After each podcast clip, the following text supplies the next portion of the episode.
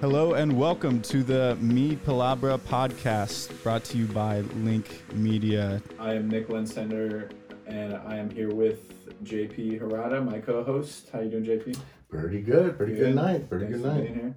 Um, so I'll have you go ahead and introduce. Uh, we have a guest today, our second episode. So go ahead and introduce Yeah, JP. man. We have uh, G Mojia, who was a previous, or should I say, rehabilitated Retired probation officer. A rehabilitated probation officer. And uh, Mojia, uh, say hi to the crowd. yeah, my name's uh, Gene Moja. Like JP said, I've been uh, I worked as a probation officer, believe it or not, for over 14 years. I'm a I teach junior high right now, um, locally, but for the last like two years. But yeah, I worked for probation from May 2005 to July 2019. So I did seven years at the boys camp, and then seven years like as an actual like juvenile probation officer. And then once they moved me to adult, that's when I got I decided to leave and get into a new profession altogether. Mm. And you were doing it just in Southern County, right? Yeah, yeah. South so- County, Santa Barbara. my job for the when I was a PO, my my even though um, even though I didn't choose to be armed, and I specifically asked, so then don't give me the caseload with the you know most serious offenders. That's the Right. first thing they did was give me that caseload, you know, because they said we need someone that's good with those kind of kids, and I was like, all right, whatever.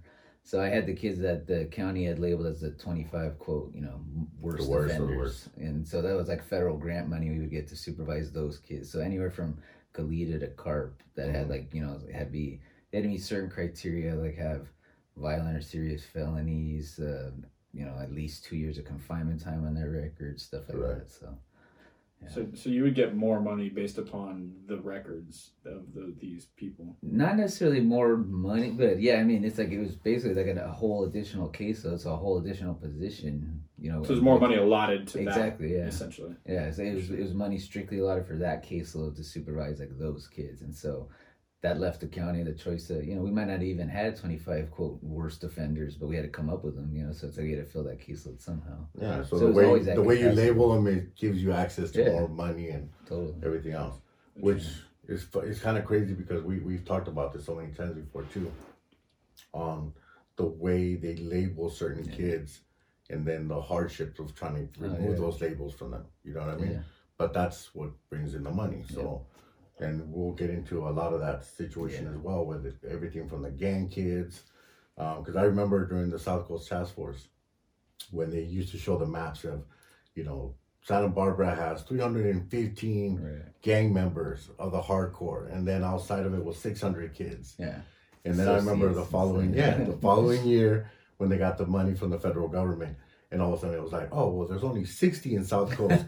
I was like, fuck, what happened to those other gangbangers? Like all of a Right. they just faded away. Like, It's like man, it depends. It depends who you're talking to. It's like you know, no one in uh, the news or anything wants people to know that there's a, a quote gang problem in Santa Barbara. So they want to ignore that stuff. You know, we have even you know mostly stabbings, but even recently you know shootings. There's like Right. two people died, but they want to sweep that under the rug and just kind of not talk about it. But it's like yeah, gangs have been around in Santa Barbara, but it's Right. something they really would prefer, even if it happens outside of Saks Fifth Avenue, like back in 05 or whenever Yeah. it was Mm. they it's just something they want to brush under the rug and just ignore and just you know they don't want it to ruin their you know their their uh, image of Santa Barbara the way they're portraying it and whatnot. Yeah, no, that's that's super interesting. So I guess let's start out with uh, tell us a little bit about your background, Sure. where you're from, and um, how you've gotten to where you are today.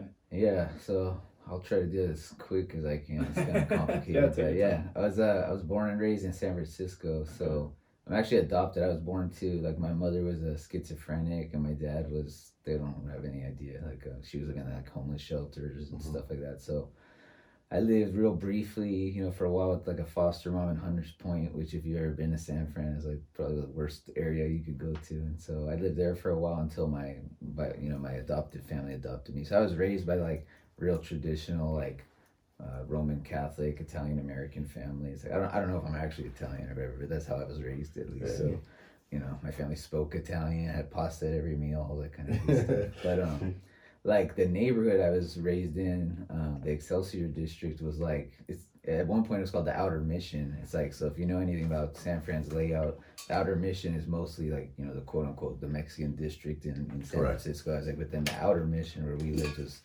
kind of with, with gentrification now if you go to the mission it's all coffee shops and, Right. you know it's all hip and so, and so all that kind of stuff is kind of pushed its way towards we're at the very bottom of the map basically so we get cut off of the, the map of san francisco quite a bit it was like so we were really the only white family for like blocks and blocks and blocks. It's like my whole family had pretty much, you know, the whole white flight thing. As soon as Yeah. minorities start moving in, the white people move out. It was totally like that. But Mm. my mom was real stubborn. She had like a real, she wanted uh, her windows in her house a certain way so Yeah. you could Right. see the dining table from the street and Mm. shit like that. So like, um, my mom like refused to leave the neighborhood and stuff. And so, you know, being the only white kids for blocks and blocks and blocks, it's like you know you kind of had to learn your street smarts real quick, cause Oh, and expect it. You know, you gotta expect to be put them up when you're the only white kid for blocks and blocks. So it's like, um, so I, I like to tell my kids, I got four kids. You know, I like to tell them like you guys have a slightly different uh, growing experience than I had. I was like your na- your school, your neighborhood that you grew up in, nothing like what I grew up around. So. Um, you know, like in high school, we, we were actually like the smallest group. Right, I went to lucky me, like an all boys Catholic high school in San Francisco, which was you know just just as fun as it sounds. You know, it was kind of like um, it was terrible, but it was like we were like the smallest group by far. You know, like we were probably eight to ten percent of the of the school's population, the white kids, and you know.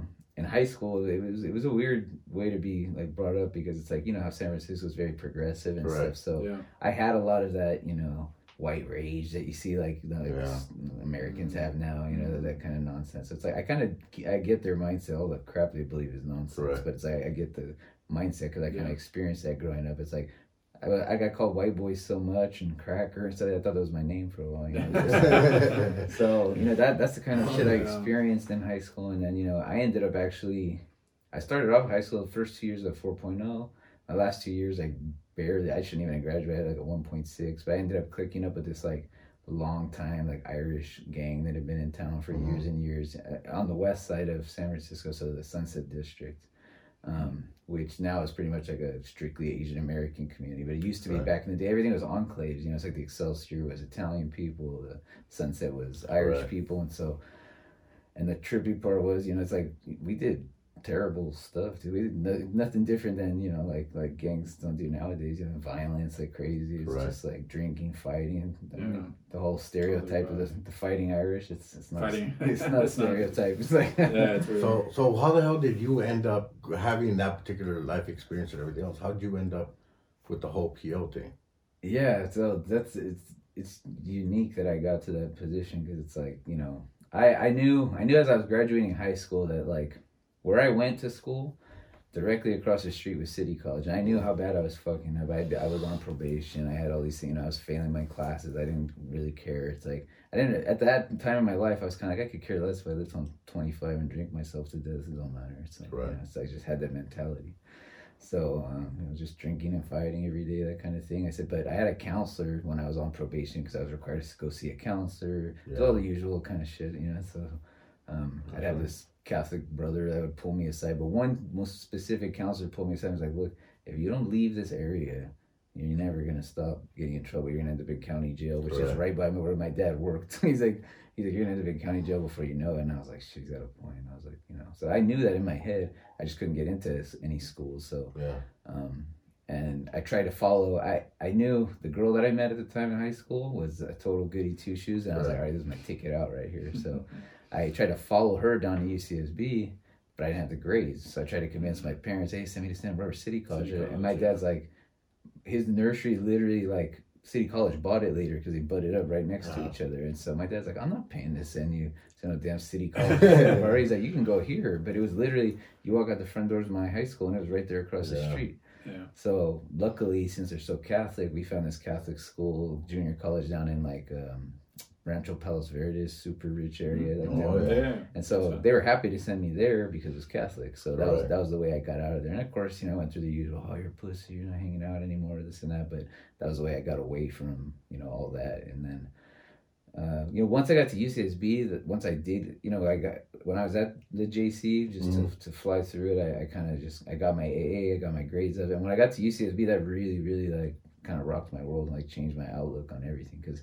I kind of knew since day one, going living through what I lived through, like just the world's kind of a fucked up place. It just, you know what I mean? So problems all around. It's like, but at the time, you know, when I was young and stupid, I was I would attribute it to race or whatever. Well, yeah, was that's your immediate circle, so that's Yeah, what you see, and exactly. it reinforces.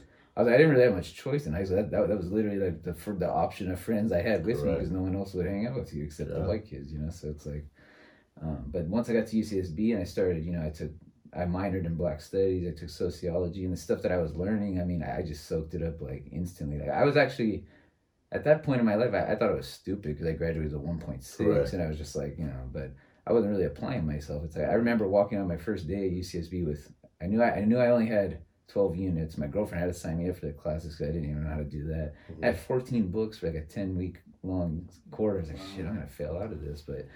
The stuff I learned was just so like interesting. I was learning about like you know peasant rebellions in Costa Rica and all. I, I was learning about class, which is something I never even thought before. And it's like you know my dad being pretty well off, despite where we lived or whatever. Like he did really well with his business and stuff in the Yeah. '80s. So he had money, and so he'd always teach me, you know, unions are bad, and Democrats are bad, and all this Correct. bullshit about you know illegal immigrants and this and that. And I'm like, honestly, white people rushing to do these jobs, but okay, whatever. It's like, but that UCSB is kind of what shaped my. I mean, it really did shape my my uh, worldview as far as like class. I started looking at the world through the lens of like when you look at it through the lens of class and like the people that have stuff and the people that don't, the haves and the have-nots. It's like that's kind of changed my whole outlook on everything. So Right. I was like a student activist in college. Once I graduated UCSB, I started working at Devereux just because it was like we got. I, I honestly, it was like I got an email that said, "Are you ready for a challenge?" As we were Yeah. graduating, and I was like, "Nah, but I need a job." Like as soon as I graduated, so I started working there. And since it was kids with emotional disturbance, and I was I was good with those kids pretty much right off the bat. Um, so a friend of mine that worked there ended up working at the juvenile hall briefly before becoming a deputy. Mhm. And he's like, dude, you have to apply for this job at the hall. You have to. I was like, fuck that. I'm not going to be a probation. I was like, like a cop? I was like, hell no, I'm not doing that. He's just like, he's no, it's not even like that. It's like, you'd be so good with these kids. I was like, yeah, I don't doubt that. I said, but I ain't, I said, you got to wear like a belt and all that shit. And he's like, yeah. I was like, no, I ain't doing that. But he talked me into applying, and I'm thinking, if they dig far enough, like they're gonna find something in my background that's gonna disbar me from getting hired. But they never did. Like, Dude, I mean, you're white though, man. exactly. They don't overlook a lot of that shit. one thing I, I didn't mention was that um that gang that I was from in, in San Francisco it was called Sunset District Irish. Mhm. Um, sometimes you'll hear Sunset District Incorporated. You can even Google it. You'll find articles about all this shit they've done. They've been around for just decades and Mhm. decades. A lot of the cops in San Francisco are Irish. That's a real common thing. So it's like we we would have cops that would literally roll around. They knew where we kicked it at. Yeah. They'd come by Stern Grove where we kick it off 19th and Sloat, and they'd come by and be like, "Hey guys, there's rookies coming by tonight. You guys might want to bounce and go, you know, split somewhere else." So we, we would get we, the white privilege was nuts. It was like we had cops that literally would just kind of like the people Yeah. that open the, the, the gates for the people at the Capitol. And like, come on, Oh, yeah. it was like that. It was like, hey, Oh, guys, yeah. you guys don't want to bounce. You know, don't you don't want to get you in trouble. So You know, j- just so we touch on on some of the things that you said because, you know, you you felt that you weren't very smart coming out of high school and everything Yeah. else. But I think it's safe to say that you were more concerned about shit that was going on around you yeah, yeah, that you got to focus on, totally. and not so much on the school setting, nah, which I think reflects back on any community of color. It's oh. the same exact shit. Like yeah, you're because telling me to read this, but I'm like, Tommy, I'm thinking about getting jumped two or three times already on the way. I. I I was worried more about the bus ride home, and you know, was I gonna Yeah. was I gonna make it from the bus stop to my pad without getting Correct. jumped for my starter jacket or whatever? You know, it's Yeah. just like that kind of shit. It's like so. I, I think it's important for for people to know that, like you know, Yeah. because a lot of us, I, I know from my community, we always think about like, well, fuck, I'm not as smart as that white kid, or Yeah, I'm not this, but you have to put it in perspective. Like you are, you just have other shit you need to Right. worry about more than just the Right. school thing, you know. exactly. So I just want to make sure that people understand that part. It's like the white privilege comes into play for sure, but but like the class impact like it has on your like mentality is like Correct. it's huge. It's like you still you still pick up that that you know I remember like we'd have parties. We had literally like when I, when I say a crack house, it really was a crack house. Yeah. Like directly and in San Fran, you know, the backyards butt up against each other. We'd have this crack house right behind us where people were always coming and going. We knew what was going on there. People were like peeing in the yard and doing this stuff. And, and my dad kept calling the cops trying to get them to come up and break out the party since it was that neighborhood. They didn't show up till the following day. This party's at like 2 o'clock in the morning. They showed up the next day at 4 in the afternoon. Like, so was there a disturbance? We're like, well, bit late now. yeah. I was like, shit, if we knew that, we could say, hey, dad, tell me you're white. And maybe they'd pick up the pace and come out here. And it's like, but Dude, we've done the same shit here too uh, at the food land. yeah. The guy was calling over some crazy homeless guy that was blocking traffic, laying in the middle of the road, and everything else. And the guy's like, I've been calling the fucking cops and nobody shows up. Yeah. And I told him, I said, dude, you want the cops to show up here? I'm gonna tell them it's a gangbanger. Yeah. Mexican gangbanger. And he's all, what? I'm all, yeah, try it. He did it literally mm. within a minute and a half. Somebody was already there. Yeah. And he's like, oh my God. I'm like, just don't take advantage of that shit. But just, you know, once you get here, explain to him it's that guy, not a real Yeah. gangbanger. Like, Yep. but that's just the way that they react to shit. Yeah. So, They they pretty much would just respond the next day just to show on their report that they re- responded. It's like they didn't do shit about it, anything. So yeah, it's a game, man. It's, a, it's a game that they play. so. Yeah, So- that, was, that was that was kind of my background where as to how far he as far he got me to apply to the job. I didn't I didn't think I'd get it. You know, Correct. I was like they'll find something in my background. I was straight up on my background, and you know I I, I never got cited for anything. Like you said, it's Mhm. like being white. It's like I got stopped all the time. You know, the FI cards, or they ask you your Yeah. name and your what's your gang affiliation. You know, I don't have one. All right, Sunset District Irish, like what the hell? I just said I don't have one. You know, Yeah. like- but they'd ask me all the usual questions and all that Yeah. stuff. But but but I never had like a, a record. I never had to go to court or nothing. It's like I know being white didn't play no small role in that. So it's like Yeah. you know. But uh, I got the job. Like I actually was in grad school to become a. I was getting my teaching credential, and suddenly the you know probation department called, saying you know we have a, a part time gig at the hall. Uh, or a full time gig at Los Prietos Boys Camp, and I wasn't even that familiar with the area. What the fuck is a boys camp? You know, I was like, I was like, sure, yeah, give me full time because I just need the benefits and the money. You know? So- Exactly. I dropped out of grad school. When they told me how much I'd be getting paid, it was like a no brainer. So I was like, I didn't really even think much about it. I was like, and I'm scared Yeah. of heights, so I didn't know the drive I was gonna have to be doing either. So I was just like, I took the job, and that's how I ended up there. I never expected to like actually pass background. I was like, man, you guys suck at your background checks, but whatever.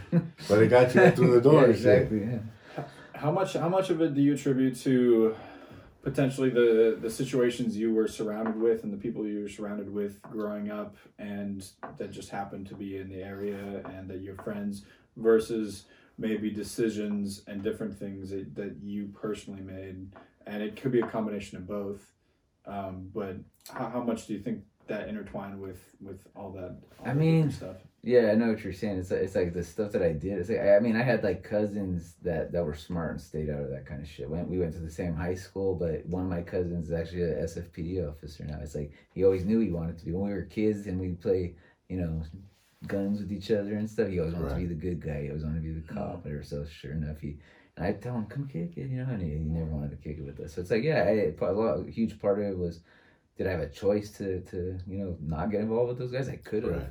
but it was just kind of like in my nature where it's like I said, I know my biology has something to do with it because there mm-hmm. was nobody else in my family that drank the way I did. There's no one else in my family that was violent at all. Like so, it's like mm-hmm. I know my biological makeup, like mental health stuff, like with my mom being Right. schizophrenic, so I had to have some role in it. That yeah, that's definitely a role. I mean, circumstance, opportunity, and then your past, having Right. your mom's schizophrenia and all that Right. different stuff. I mean, I'm sure that all it all kind of combined to to to that um, scenario. Uh, JP, did you have something? No, no, no, man. I mean, it, definitely. I understand where you're coming from, You Yeah. though we're different backgrounds and everything else. But at the end of the day, I think we all do make our choices. You Yeah. know what I mean? Yeah. And sometimes we don't have all the information in front of Yeah. us, so we don't make the best choices. But definitely. You know, you just have to take accountability for what you Yeah. do and kind of move forward on it. Yeah, I mean, I remember being in eighth grade. You know, in San Fran, you don't just get placed like wherever. I mean, there's tons of schools up there. Correct. So it's like I remember in eighth grade taking a tour of schools, and there was one in the in the Sunset District, and they were. ex- I remember hearing in eighth grade they were like, you know, there- we're on free dress days. You're not allowed to wear green because of this local neighborhood gang. And I remember instantly being like interested, being like, what neighborhood gang? You know, like, Yeah. they didn't really want to talk much about it. Me being kind of like naturally, I don't know, whatever you want to call it, having those like aggro violent tendencies, it kind of like sparked my interest immediately. So as soon as I ran into those guys in high school, it was just perfect storm. You know, it's just bad, bad mix. Angry kid, man. Yeah, Angry that's- kid, and that's you run to the streets. and alcohol. Yeah. it's just like Yeah, it's bad combo. bad combo. yeah. Dude, that's crazy, man. And the cops letting us off the hook with everything don't help matters either. So you know, it's like. Yeah. Yeah, but it is what it is. It's like got you know. I, I don't. I always say it's like there's plenty of shit I regret, but it's like you know it's all stuff that that got me to where I'm at today. So Mhm. No, definitely. So, hey, um, when you were working with probation, how soon did you move up to where you were responsible for writing the the terms and conditions or certain reports that you had to turn over to the court? yeah, uh, I actually because once I was at UCSB, I realized like what a good writer I was. That was my good. That was my skill pretty much. Like I was terrible. I'm still terrible at math. Like I, like when I when I teach math now, I let my my TA do it. You know, it's just like I suck at math. It's like but Yeah. I knew I was a good writer, so it's Correct. like my writing skills got me. You know, even at the boys camp, it was supposed to be a solid two years before you could promote. Well, I promoted. You know, within 11 months, I was running the dorm. You know, and writing because I was writing all these reports and stuff on the kids, and my reports were just so much more detailed than the other POs, which really would work to the be- the benefit of the DA because then he can use all that information. You know, these Mhm. kids because they're comfortable with me would tell me shit, Yeah. and you know if it, if it lands in a report, the DA runs with it and just uses it against. them. like, oh, cool, this is enough for Yeah. a gang enhancement. It's like whether or not the kid the the fight could have been over a girl or something the kid Yeah. said or he spit on him or whatever, but the kids all they need they're, they're just looking for that piece of info about their their gang affiliation Correct. and then they can run with that. You know, so it's like. Um, but then once I was at probation itself, like I, uh, I, I kind of moved up pretty quickly there. Like I was pretty well respected, like within my unit. It's a, it's a small Mhm. unit, you know. So it's like I'd say within the first, my first year there was we. It pretty much took me a year to learn the job, you know. It's like Right. so it's, it's pretty. It was a pretty intense job to learn, but uh, like I said, they gave me the hardest kids right off the bat, and then. But I'd say after a year, I already, I'd already won like you know PO of the year, like you know like county county-wide like the first time they they did it county-wide they're like Wow. well there's no way from santa barbara to juvenile someone's gonna win it you know it's the smallest unit but but i Yeah. won you know it's just like so um Wow. I they started giving me additional responsibilities almost immediately. So it's like when I was a field supervision PO, you know, I have to actually go visit the kids in their Correct. homes. You don't have as much say as to what goes into their terms and conditions. It just kind of lands on your desk, and it is what it is. Did what you have to abide by, yeah. But you know, as a PO, you do have the discretion to kind of it's all in your interpretation of how, like you know, like like Right. term and condition number one is obey the the orders of your mom and dad and Correct. whatever and probation officer.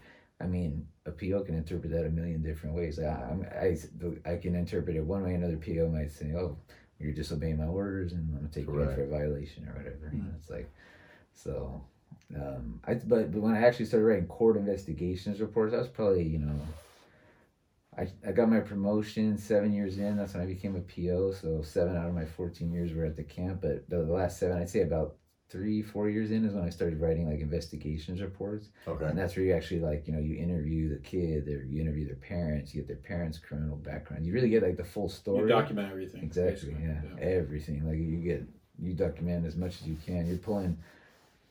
I mean, we used to have to include the parents' entire criminal histories, both parents, and it's like I don't see how that's pertinent, like to, To the individual. this case, but whatever. Yeah. It's like, and I always advocated for why, why can't we just summarize it? But they wanted everything, so Yeah, no, I mean that that's interesting because I mean I, that kind of more gets into like the psychology of like the Right. background of the person and, Right. and what they grew up with and what they were susceptible to and that that stuff and it's interesting Yeah. how they have you include all of that. And I only found out later that they use that information in in the risk assessments that they do. You know, it's like in the risk assessments, and they're all based on like algorithms and shit like that. Huh. But it's Right. like it's like the risk assessments will tell you like, well, based on your familial cr- criminality, you know, it's like your hit your family's history of crime, then you're this mu- you're this much you're high risk because you're this much more likely. So to- they to- attribute a lot of That's to that. bullshit. That's, that's interesting. That's that's bullshit. It's how it's how they use it though. So yeah, you, you end up on probation for something real minor like habitual truancy or something like that. But you got an older brother that's a gangbanger or something like that. They're gonna see that and be like, oh, brother's a gangbanger. That's gonna up your risk score big time. Talk about like- the sins of the father Yeah. are not supposed to be paid by the son. Like it's that's the way it is. It they, it does it end up Real quick, let, let me see if I get this right, right? So when you get caught up into the system, let's say you're a juvenile, you get arrested, right? Mhm. Once you get arrested, you go in and guilty, not guilty, however you're gonna plead, right? You have your attorney there. And then after that, probation then is supposed to go in and interview you.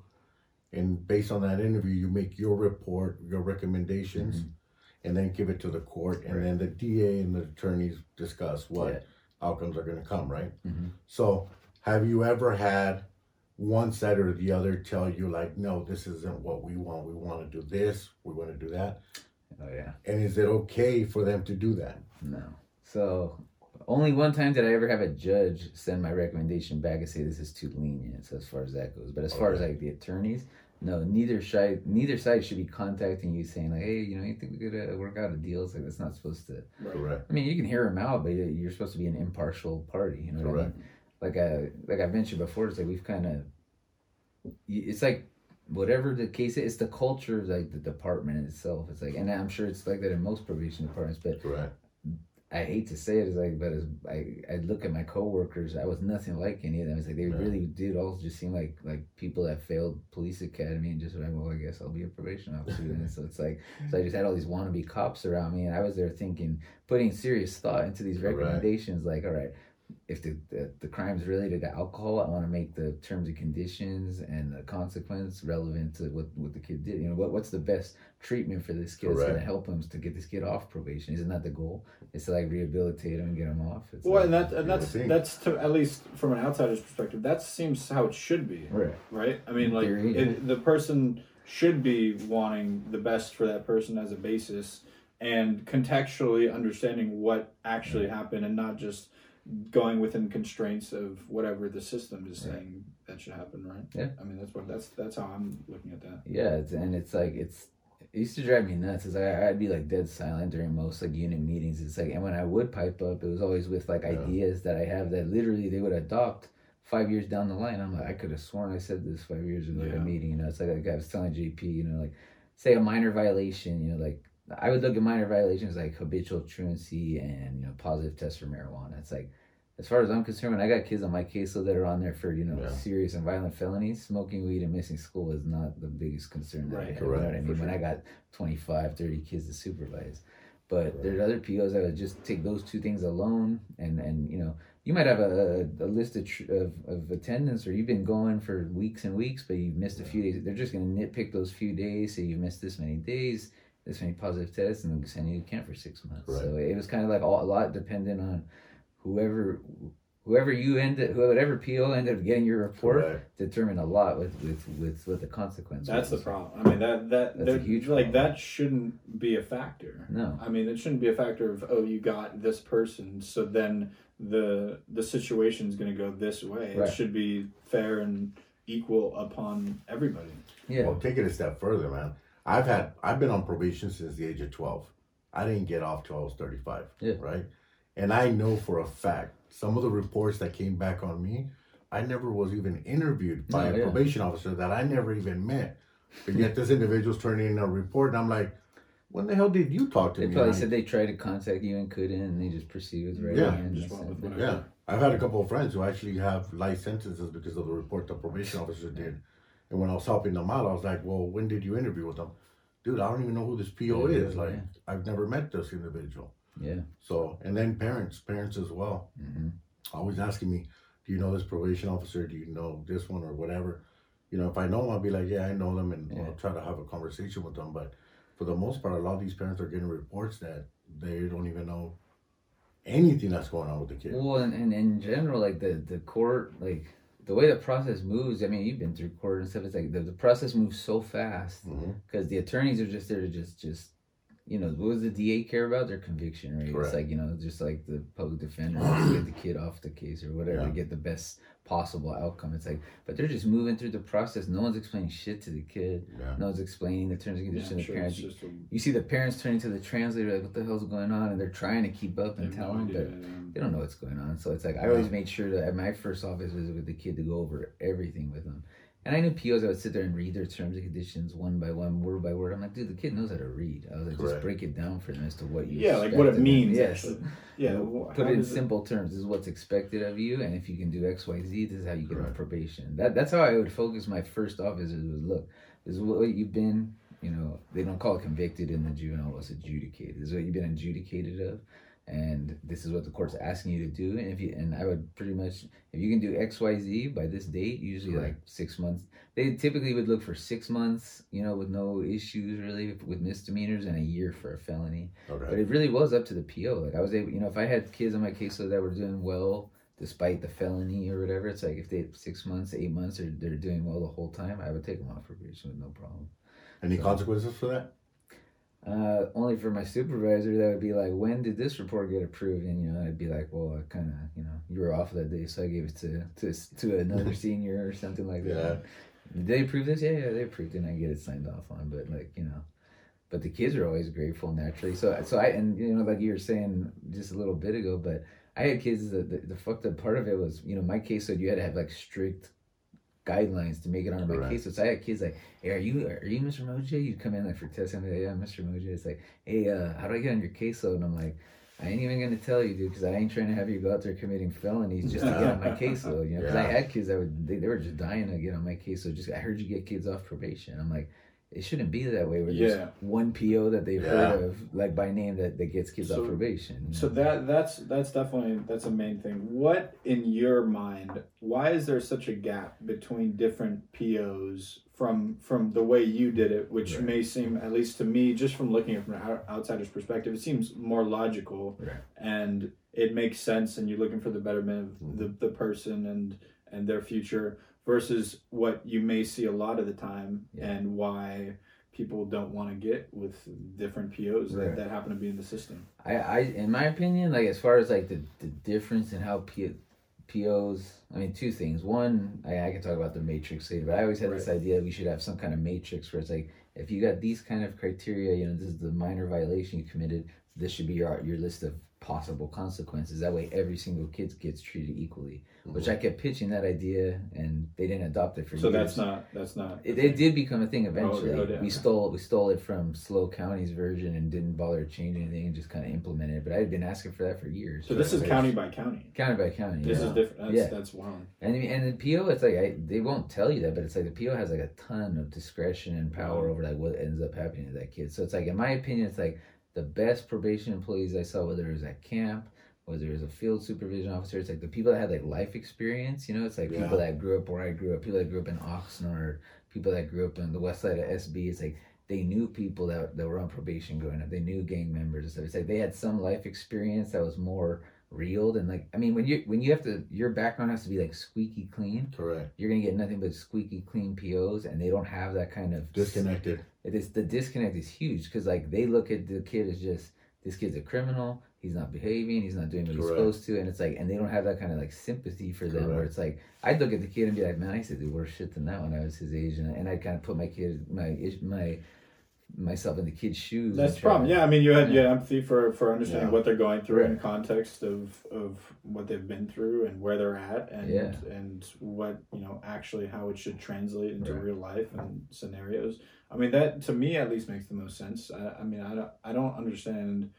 At least sitting here where I am, why that wouldn't be a thing everywhere, Right. And not just not just county by county, not just PO by PO. I mean, there should be something like that Yeah. everywhere. But look, man, I, I think people need to understand again, and, and I kind of want to go back to certain things, but right now, like you said, like I know they implemented that new matrix system that you've been trying to pitch in for years, right? Yeah. Which is the common sense thing, Yeah. right? But the main reason why the culture is shifting, like right now, they've been pitching this whole idea about, oh, we're not going to incarcerate kids Yeah. because we want better results or we want to get them off and we want to do what's best for the child and Right. everything else. But what people don't realize is that that only came about after the Red Tap report that probation did for the whole county. Mm-hmm. Because I remember before that, I was asking for data from them, you know, as far as, you know, the type of kids that were getting violated with Palabra. Right. Hey, I want to know if this kid's on my caseload and he gets violation, is it for a new charge or is Right. it for, you know, breaking the terms and conditions? And they would tell me, like, well, we don't keep that data. How can you not keep that data to sh- track better the influence of the kids? Oh, they they keep it like camp, for example, perfect example. They keep that data, but it's all in how they rate it and interpret it. It's like so their recidivism rate, you know, it's like the rate of the kid coming. It's like you, you want to know, say the kid finishes four months, six months at camp. You want Right. to know the kid. We we changed that kid's life. We and it rocked his world, and now he, now he's like good to go. Right, Mhm. we fixed him, whatever. Most of the time, the kid would end up coming back literally within sometimes the same week, within Wow. weeks or whatever, because they're going back Yeah. into the same environment. We didn't really teach him shit the whole time he was up there, except how to follow commands, and that's it. Correct. How to say yes sir, no sir, and It's just more just try to get out of there. just Try- try, yeah, and that's what just, they would yeah. do. It's like the smarter, more sophisticated kids were like, oh, so as soon as I learn to just shut up and do what I'm told, I'm out of here. It's Exactly. like, Yeah. then I could get back on the streets. And it's and- not actually learning anything or, or Right. taking anything meaningful from it. It's just kind of masking whatever whatever happened. yeah, and it's like it just wasn't. But getting on the so on again on the red tab report, right? Right, the right. one thing that came up with that was the fact that you have what like sixty eight percent of the population was Latino, right? Mm-hmm. Getting incarcerated. Most of the charges that they were getting violated for incarcerated the white kids were actually getting 90% of the services Mhm. and the Latinos were getting about 10% of the services, right? Right. So the state ended up pulling some of the funding Yeah. to the county and saying, hey, you're no longer, we're no longer going to pay for the kids incarcerated. Yeah. You're going to have to pay it out of your own money. Yeah, we uh we had like a higher you know the the rate of disparity in Santa Barbara was so drastically. I mean, it's bad in any county, but Correct. it's because it's just how our system is. You know, it's like but systemic racism. I mean, shit. You don't. We just went through 2020. There's no need to go into that. It's like we all know it exists. It's like, but it was worse in Santa Barbara than just about any county in the Yeah. state. So it's like, yeah, they ended up losing funding. So you know, it's like I, I it, it cracked me up. It killed me because it's like I was I was always getting shit from whether it's people above me, my peers. Oh, you're too soft. You're too this. You're too that. It's like because I wouldn't lock kids up for certain things, right? But it's like I knew it's like I didn't even tell the kids when they were up there. Kim, like you know, your family's paying thirty dollars a day for you to be here. Dude. Yeah. That's that's seven days a week. That's two hundred ten dollars in one week. I was like, I couldn't afford that if I had to for my own children. Yeah. It's just like, that's that's not. A, I mean, and and these almost always are kids. It's like what did they have in common? Almost all of them had no fathers, or their dad was in prison, or whatever. I said, and then they most of them were poor. They're from the same socioeconomic class. So Yeah. it's like, it's like, but that's not the kind of stuff they take into consideration. It's just like, but yeah, once money became a thing, and you know that law passed, or it's like all of a sudden it's like we couldn't charge any longer to like house the kids. All of a sudden, all the shit, this you know, and I, I was constantly like, look, I incarcerate kids when it, if it's a serious or violent offense. I rarely arrested a kid. It's like if a kid picked up a new offense. And, and I get a report, and it's like a serious violent offense. It's like, yeah, I'm a, if the kid needs to be incarcerated because he's a Correct. danger to the community. It's not like I never got kids like that. I did Yeah. and they needed to be in there, and that was it. But it, it really was like a, a handful of kids I can think of. It's like, or you know, your occasional like sex offender I get, where it's like some serious case, and you know he needed to be on probation, whatever. I was like, but like, not.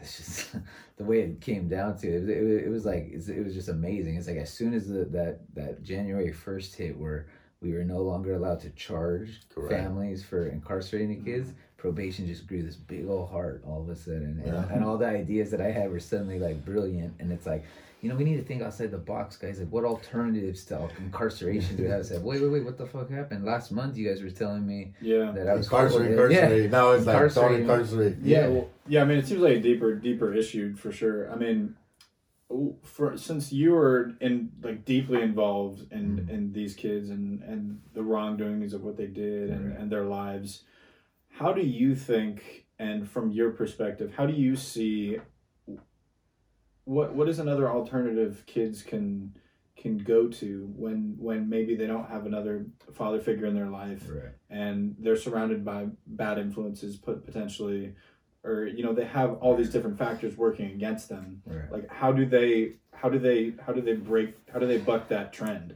I mean, in all honesty, I was like, on the one hand, the a PO is a perfect person to be that person. You know, it's like it's like, and that's kind of how I took on that role. It's just like study. I, luckily, I did know one older PO. You know, uh, Gilbert. He, he was able to, to teach me a lot. Where he was he was understanding. He had brothers that were on probation growing up, and he knew what it was like. You know, you go in someone's house, you treat them with respect, and you know this and that. And it's like, but um, that like if it wasn't for him, you know, it's like I, I don't know who would have trained me and what, but it's just like I think kind of lost my train of thought there thinking about that. But um,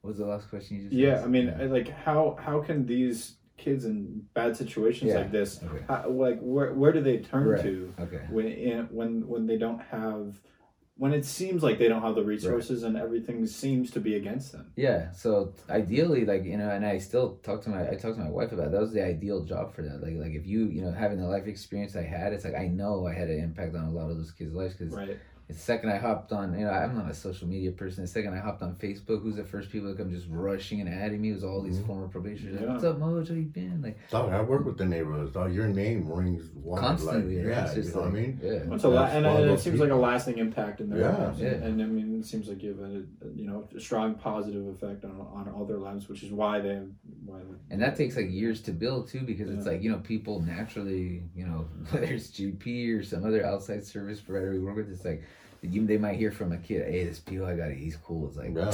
I don't know. I mean, how cool is he? He's a PO. You know what I mean? It's just like it's like That's how I was when I first yeah. met you. it's natural distrust but it's lot, but I get it. It's like I, I didn't even sweat it when people were like that because it's like well, I distrust law enforcement, and I'm in law enforcement. Like when I was a probation officer, Yeah. I got taken down at gunpoint at Lane Tree Farms just buying a Christmas tree, like because you know I'm all covered in tats and stuff, and they thought I was like some neighborhood drug dealer, and I got Mm. taken down in front of my family, dude. It was just it was nuts. It's like so I know how cops roll. I've been on searches with them and stuff Yeah. like that. So it's like, but but my point with Gilbert was basically like study upon study.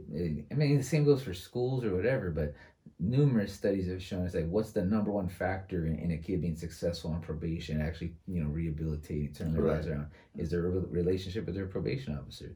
That kid is not gonna listen to shit you have to say if they don't respect you and you have no rapport with the kid. Correct. So it's like instead of me just rattling off their terms and conditions the second I meet the kid, they, Yeah. they know it for the most part. By the time they get to your desk, they know what they can and can't do. It's like Yeah. especially the kids I got, they, Yeah. they they know the drill. It's like so They know the system already. They've been through it several times already. So I would talk to them and be like, okay, do you need me to go over any of this, or we, we all know, you know, you know We're what you can and can't do, right? And we would just, I would just launch into like, so tell me about, you know, how you grew up, tell me this and that. So I would get to know the kid, and that would give me a much better idea of how I was going to work with the kid, because it's like, Right. That, that makes a, I mean I mean it makes a ton of sense because I mean it's it's almost uh, substituting yourself into the best you can as a, a a figure that a parental figure that maybe they didn't have Right. and someone that they can potentially go to and look up to Yeah. as someone that's trustworthy Yeah. and that's looking out for their best interests Yeah.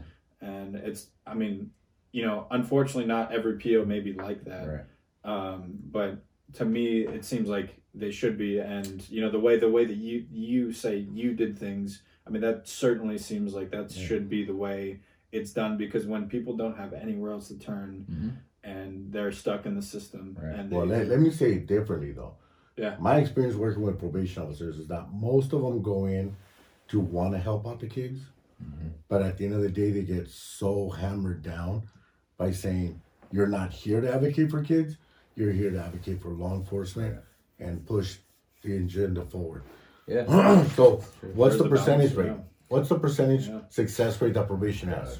I mean, if they, uh, so 'Cause I know there was a number being thrown around by other probation officers. the numbers that so so my wife was actually a, a s- the secretary at camp that used to run the statistics up there right Mhm. the way they ran the recidivism rates it's like i knew how they were skewed when she told me i was like it's so ridiculous it's like because i knew the recidivism rate was through the roof Correct. and they tell oh look it's only 30% i'm like Yeah. bullshit i'm like what are you talking about but it's because they would only count Correct. uh, felonies they wouldn't count most misdemeanors they wouldn't count any violations. violations. it's like so they would only count, say, like if you pick up a serious or violent felony, okay, that that's reoffending. Everything else, never mind that. It's like so it's all on how they they Yeah. um, skew the statistics. You know, it's like that makes them look good. Like wow, you guys got a good recidivism rate. When in reality, it's like 80, 90 percent of those kids were back before you knew it. It's like You know what's funny about that? It's the fact that there's another organization in town too, like with PAL. Yeah. Right? yeah, yeah, Because PAL is part of law enforcement, they use the numbers from the camp right, and juvenile hall and kids on probation and everything else to when they write out their grants. Yeah. But then when they report the success rate, they leave those numbers out totally. Yeah, because 100% of the population that PAL works Yeah. are not kids in gangs. They're not involved in problems No. or anything else. You have to have good grades in order to be part of the program. So when they say, "Oh, we have hundred percent success rate," it's like, wait a minute, like that's how people end up skewing the numbers, totally. and people that don't know or don't ask questions don't understand that. Yeah, and it's like you know, it's. I mean, like I said, UCSB changed my outlook on everything. So it's Yeah. like I started viewing things through the lens of like class, you know, and capitalism. And so I, I'd always think, okay, now who's benefiting from this financially? Yeah. You know what I mean? It's like, and if you follow the money, it's like it's, it's, it was easy to figure out. Oh, It's yeah. like as soon as as soon as we shit. When I was at camp, we had forty five kids in one dorm, always Yeah. full, sometimes fifty and then 35 in the other dorm, always full with a waiting list. And you could ship kids out for a fight or something, and you'd come back with five more or whatever. It's just like it was always full. The second we we got that bill passed, the juvenile hall pub drops from like the Yeah. 80s, 90s down to like the 20s. And and now the camp, one building closed down. They're down to like the teens now at the boys' camp. It's like they just they the, the numbers of incarceration they cut so drastically. It's insane. And like I mean like instantly, Yeah. not not like slowly like Yeah. to make it less Yeah. obvious. It was like an instant like drop and just like But they did open up the avenue for CYA. yeah, totally. Dude, I was pissed when that first case Yeah. that went out. I know. I mean, we're not going to mention the kid's name, but yeah to Yeah. you at the time were could be writing the reports and Yeah. everything, and you were saying, "Hey, man, accuse him as an adult because he was already off probation. Yep. He was already 18, It was a minor incident that he could have done what three months for. Oh, dude, he I even got him approved for for his you know he never did a third camp commitment. So technically, mm-hmm. they say we didn't exhaust. To, to send a kid to youth authority, we should say we've exhausted our community resources. Okay. Well, kid's eligible to do three camp commitments for what he did. You know, it's like he got charged with. I mean, if you look at um, it on paper, it looks terrible. You know, his great bodily injuries, a gang enhancements, all this stuff Correct. what ended up happening is he hits a guy in the head with a rock. He is a gang member, so he'll, he'll admit that. I even Correct. asked him, "How are you dressed?" He told me he's like, "Yeah, I was G'd up. I'm not gonna lie, I had my, my stuff on, whatever." He's like, "But he's like, he hits a guy with a rock.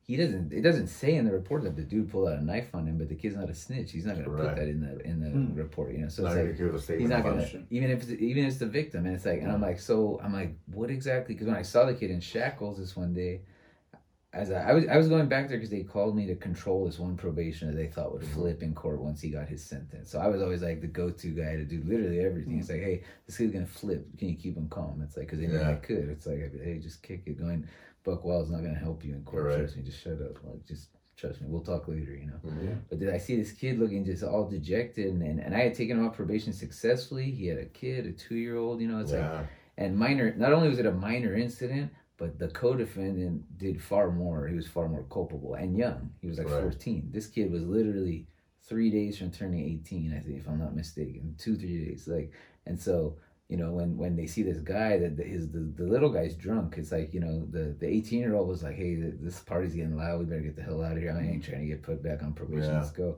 And as they're walking back, the youngster starts yelling at the guy, hey, where are you from? And he's like, stop. You know, the guy doesn't bang. I know the Yeah. guy. And the guy doesn't stop, whatever. You know, he keeps going, yelling at him. And finally, the guy pulls out a blade on him and starts coming at them or whatever. Yeah. And so, like, the kid tells me, he's like, I, yeah, he's like, I picked up, oh, he's like, I didn't have anything on me because I wasn't trying to get in trouble again. So I, so I picked up the first thing I found, a rock, and I hit him in the head. I'm like, so you must have like really fucked him up because like they're throwing the book at you. They're like, the, Yeah. like the senior DA showing up to your stuff, not just the regular DA. They, they got your whole three volume juvenile file that's supposed to be sealed because I took you off probation a year ago. I was like, you know, all that's coming up against you now. It's unsealed all of a sudden because it's you know 'cause it's a gang case. They they treat gang cases totally Hell yeah. differently. So then you know it's like the the case was, and I said, so what happened? I said the kid, the guy must have did he end up in the hospital in a coma for months? Like it had to be something serious for you to be going to youth authority. And he's all, man, I looked, it was insane. The the restitution in this case Mhm. was like fifteen dollars for a bottle of Tylenol the dude had to buy at the store. No joke. It's like I said, what happened when you hit the guy? How big was the rock? It was about a softball. It was a decent sized Yeah. rock. Right? I said, so what? You just you hit him in the head? He's like, I hit him in the head with it. I said, did he like knock his ass out? Like what happened? He's like, no, dude. He's like he dropped to one knee and he pulled out that blade and started charging at it. So I just grabbed a stick and started running. He's like, and I just you know ran into a friend's mom's garage and she hid me. So then they charged him too with you know um, uh, what it, whatever. Don't tell me it. it's what what do they call it? It's Gosh. not kidnapping, but uh breaking and entering. Yeah, breaking and entering, fucking, and yeah. uh, you know all that kind of stuff. And of course, he's not going to snitch on his friend's mom, Correct. so he's just taking all these charges because it's like that's the code. It's like you you don't have to. you You can't just- defend yourself. And I and I understand that. And he and then the first thing the kid said to me after I hear his story, he's all, he's all, do they know what I'm gonna have to do in there? And I told him, I said, well, the next time you go in that, when's your next court date? He's like, you know, two weeks. I was like, you look around that courtroom and you tell me, do they look like people that know what the fuck you're gonna have to do in there? I was like, what are they? They're all old white people, right? And he's like, man, he's like, he was like in shock, and I was like, but don't trip, dude. I was like, we don't, we don't really send kids to YA down here. And uh, and I was they pissed. didn't. They didn't before that for what, like eight years, Yeah. eight nine years. And the kid that we did send, I, I supervised him when he when he got out. He absolutely needed to be in youth authority. That kid, Mhm. like he was he was a serious offender. That guy, I had no qualms about that guy getting being away. It's like I was very, you know, I all safety precautions with that Yeah. kid. That was a totally different story. This kid, no need. He was totally approved for a third camp commitment. Correct. He did not, and I recommended it in the report. You know, camp was cool with taking him again. He did not need to go to youth authority. But they, but you, they went so far as to have a representative from youth authority Mm-hmm. come to court and do a presentation about how we're not a prison for youth. You know, it's like we're Mhm. rehabilitative now. We're not the youth authority that we used to be. It's like this is Do you know what CYA is? Not completely. No. California Youth Authority. So, California Youth Authority, man, is no joke. There are prisons that are safer than CYA, Really. right? And CYA, the mentality there is gladiator school. Mhm. Okay, if you don't have anybody from your neighborhood there, you're on your own to fight against everybody. And if somebody wants that booty hole, they're gonna take that booty hole. Like rape true. is very common. Wow. Okay, so you have when you're going in there and everything else. Like I said, for a county that hasn't sent anybody there, and for you to be the first one going in there, you know what you have to do. So that's why the kid was saying, "Do these people know what I'm gonna have to do?" So the reality of it is, if you go in there, chances are you're gonna walk away with another bigger sentence in Oh, prison yeah. for something that you had to defend yourself in there for. So that's the idea.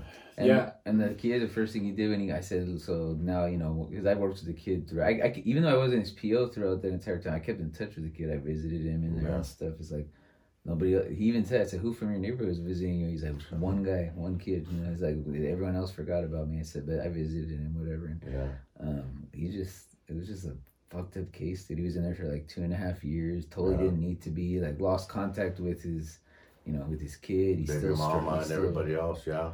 gets out and he's living on his the rival side of town. It's just Yeah. the whole the whole thing. But I asked him, I said, "What is the first thing that you had to do when you got in there?" He's all, "I mean, what do you think?" He's like, "The first black dude I saw, I just I just ran up and just took flight on him and just started fighting." I was like, just immediately, as soon as he had the chance and the shackles are off, he just attacked the first black kid he saw. You have to It's set expected. He even said because he was a little guy too. He, I mean, he was down for his business, you know. Like, but but just it's, it's what you have to do to like you know, like you said, it's like you, you can't go in there. Immediately if you don't do something, you're a bitch right off the Oh, bat. hell yeah, that's- you're that's- fish. That's, the worst thing you could be. So How do we? I mean, how do we change? Or uh, how does anybody change the the whole presence of people being numbers and certain numbers have to be certain percentages for to to make a certain like perspective of how things are going versus like changing that narrative to remembering their people and where they're from and context of what like why they're actually there Right. and what they're trying to get out of their life and how does that how does that begin to change Ah, it's it's so frustrating because it's like you know there was like a huge part of me that wants to stick around. I, I knew I, I had the skills and that like I, I had pretty much mastered that job by the time I left. There was no Seems aspect it. of it that I didn't know how to Seems do. like. I, whether it was putting a kid on GPS, writing a report, whatever, I knew everything. Yeah. So I love and I love doing it. So I plan on doing it my whole thirty years, maybe more. Right. But like, it's like a cultural thing. It's like when the whole Yeah. fucking department is not like you, and they're looking. Yeah. I mean, you you knew they were talking. Yeah, I'd hear about, hey, so and so said this and that about you. I'm like, I could care Yeah. less what they think about me. It's like I'm here to do what I think is right for the kid Right. and and I know that the kids appreciate it because like you said it's like I go around and, and you know it's, uh, other POs they gotta watch their back and stuff when they're out in the community because because the way they treat their kids Yeah. and stuff it's like I never I, I go out in the public it's like, what's up Mojia and it's like I know if I hear it's my last name I know it's some kid I used to Yeah. be, oh what's up man Yeah. it's like and so I you know I was never afraid of the kids that I work with because I treated them properly and with respect it's not rocket science you know it's like and some of the kids I, I used to have to handcuff and ship out because of stuff they did at the camp and they don't hold it against you. It's like they know it's part of your job and stuff. And when it's when it's there, you know. But it's like, how do you go about changing that whole culture? So there was like a part of me that wanted to stay in probation and Right. kind of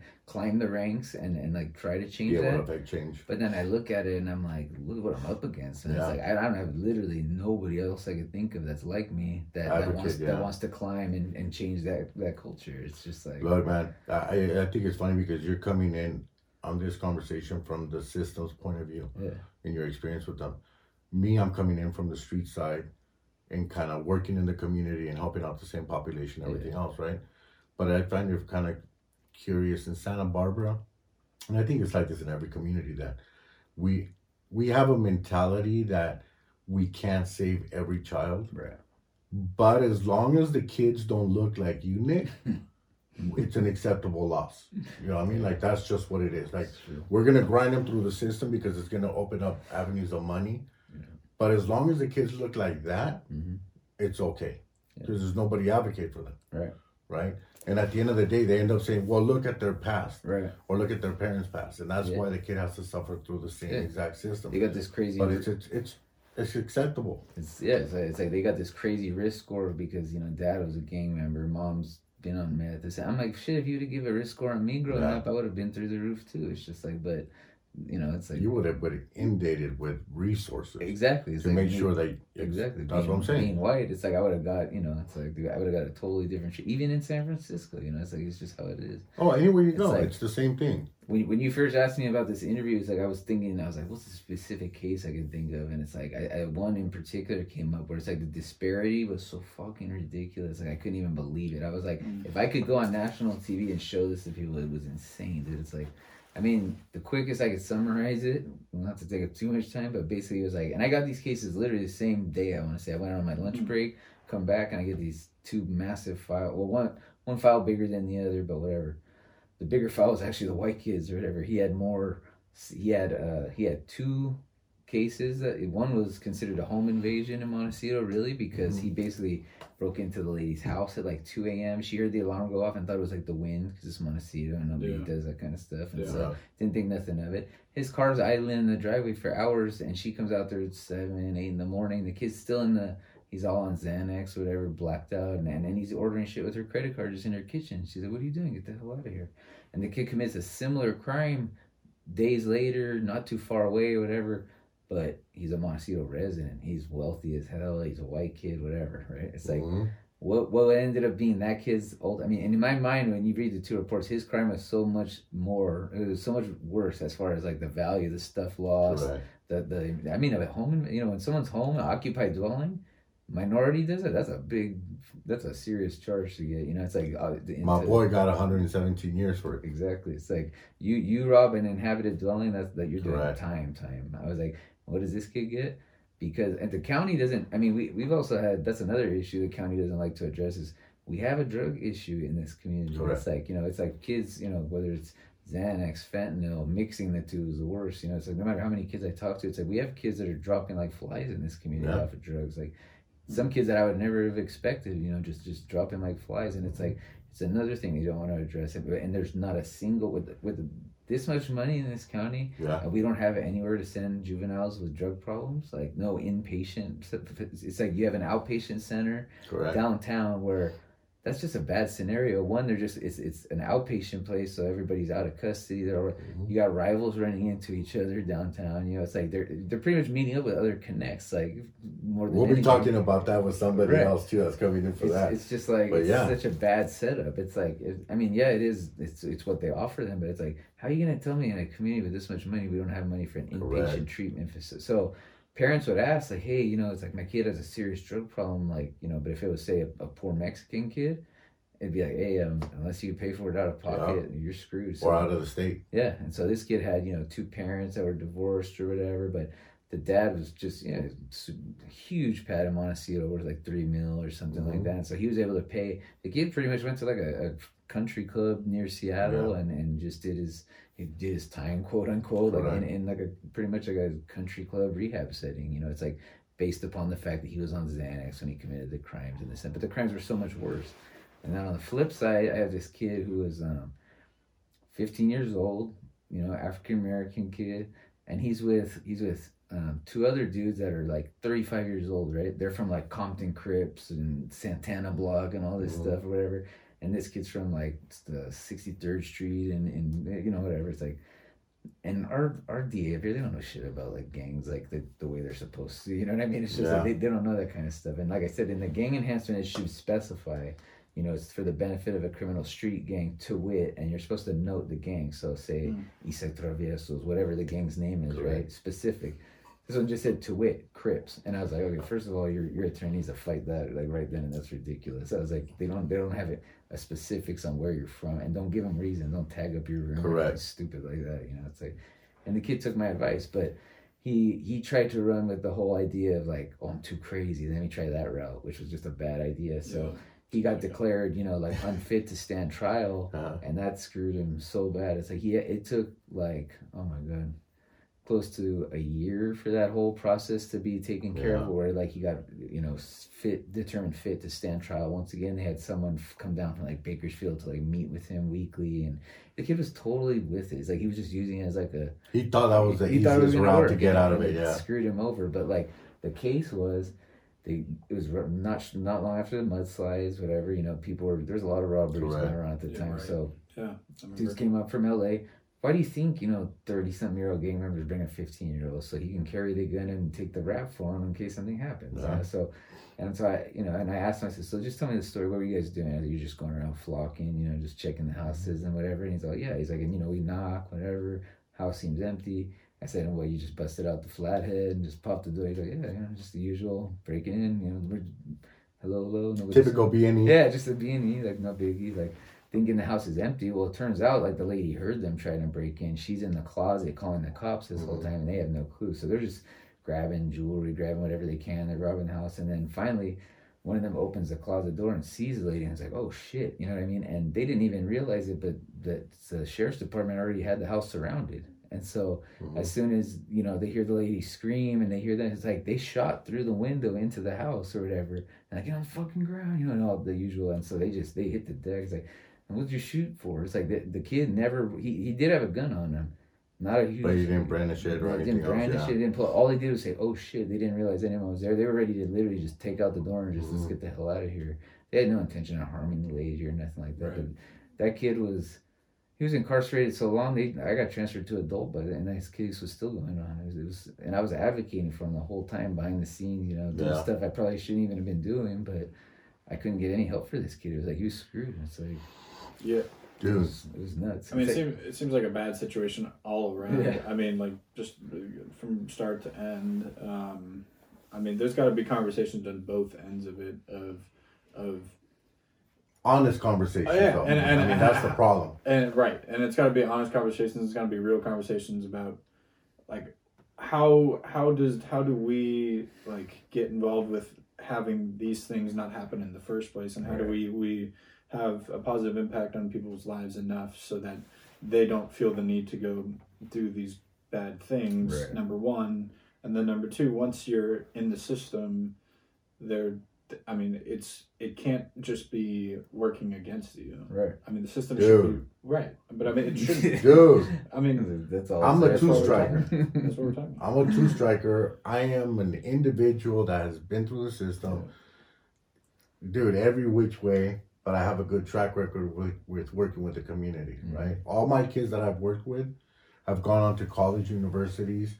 I've only gone, I've only lost out of 350 people, kids that I've worked with, I've lost five of them who have been killed because either they were too high and they were on the train tracks or got shot, you know, whatever. And then I probably had maybe about 10 or 15 who have gone away to prison and stuff like that. But overall, have their families moved on in life and everything else, right? I try to work with with uh, probation. Try to work with them. What is it that you need? Oh, you need services? Great, I can do that part. Yeah. I can track your individual for you. I can track them in school. I can do all these things. What happens? I try to work with so many probation officers, and the probation officers would honestly be like, "Look, JP, like, I'm gonna refer them to you. Just Um, I can't tell my boss that I'm referring them to you, but I'm sending the families. I have other families calling me saying, "Hey, my friend's son is going through probation. Can I give him your number?" Yes. Yeah. All right. Tell me who the PO is. Shoot the PO an email. Hey, you know, I have your kid on my caseload. Is it all right? Can you do this? And they would tell respond back like either they respond back with an email saying thank you but no thank you, and then they send me a text. Hey, cool. Get them through the program. Do what you got to do and everything else. That's how I ended up meeting with you. Yeah. That's how we came across working with you. What was your experience with that? Yeah, it was like I mean one of the one of the models they had in mind for like you know how do we like address all these problems, right? It's like and one of the models they had was we did at one point have this cool thing called alternatives to detention program where it's like if it was a minor violation, Mhm. instead of just throwing the cuffs on the kid, it's like you would send them to this after school program and we would like we would have AA panels and different service providers and it was a cool little setup and then we would drop the kids off at home and then there was no bracelet on but it was totally hey you're on house arrest till the following morning don't leave the house you know whatever and it was a cool little That was the ADP program, yeah the ADP program. Okay. so they were talking about bringing it back like in another form like because they changed the name and it was going to be ARRC 2.0 whatever Correct. but they asked me flat out in a meeting because I was quiet in meetings. It's like, well, Moj, what do you think? 'Cause like, I was like, um, my only question is, who are these? You know, because they're like, we want substance abuse providers and gang intervention, all this stuff, all on site. Like you know, Correct. the kids can receive all these services on site. Wraparound services. Wraparound services. We got we offer everything. You know, individual counseling. I said that's a that's a great idea. I said, but I just have one serious question: Who's providing the services? Because if it's the county, fuck that. I was like, if it's outside service providers, that's a different story. I was uh-huh. like, but you know, like like with JP for example, it's like. It, I constantly ran into trouble, and and I, and I I'd, I'd be constantly referring kids to him, no matter what my supervisor said. and It, it didn't matter, but because you know, it's like I get kids with violent offenses. What's the first thing they get? You know, ordered to anger management. It's like Yeah. we didn't have any anger management services to refer them to, but you have the Alternatives to Violence Project, which has data. You know what I mean? That mm-hmm. shows that it works. It's like it's got all this stuff, but it's like probation. They, they pull out any excuse they can. In, in all reality, we knew what the excuse was. It's like they don't want them going your way because of your background, and that's it. Right. And it's like, but they would. I could never get them to just come out right and say it. I'm like, just admit it to me that you that you don't want to send them to AVP because of JP, and that's it. And the only reason I brought this up is because what you're saying is like if they have a certain track record or, or they've been convicted of certain things, you would think the whole thing is about rehabilitation. Right. So once they're not committing crime, once they're actually more involved, those are the ones that we should be saying, great, you figured it out on how to get your shit straight. Show the other ones how to figure it out as well. Yeah. But they say they're about rehabilitation, but yet they don't want to refer to somebody that has a past Yeah. because they're still be, going to be held against you, right? Right. Yeah. And just like The other thing. POs that have life experience, you know, are tended to be better Oh, POs. Same yeah. concept. It's just like it's like people that have been through this shit, they understand it better and they're able to provide better services. It's just simple.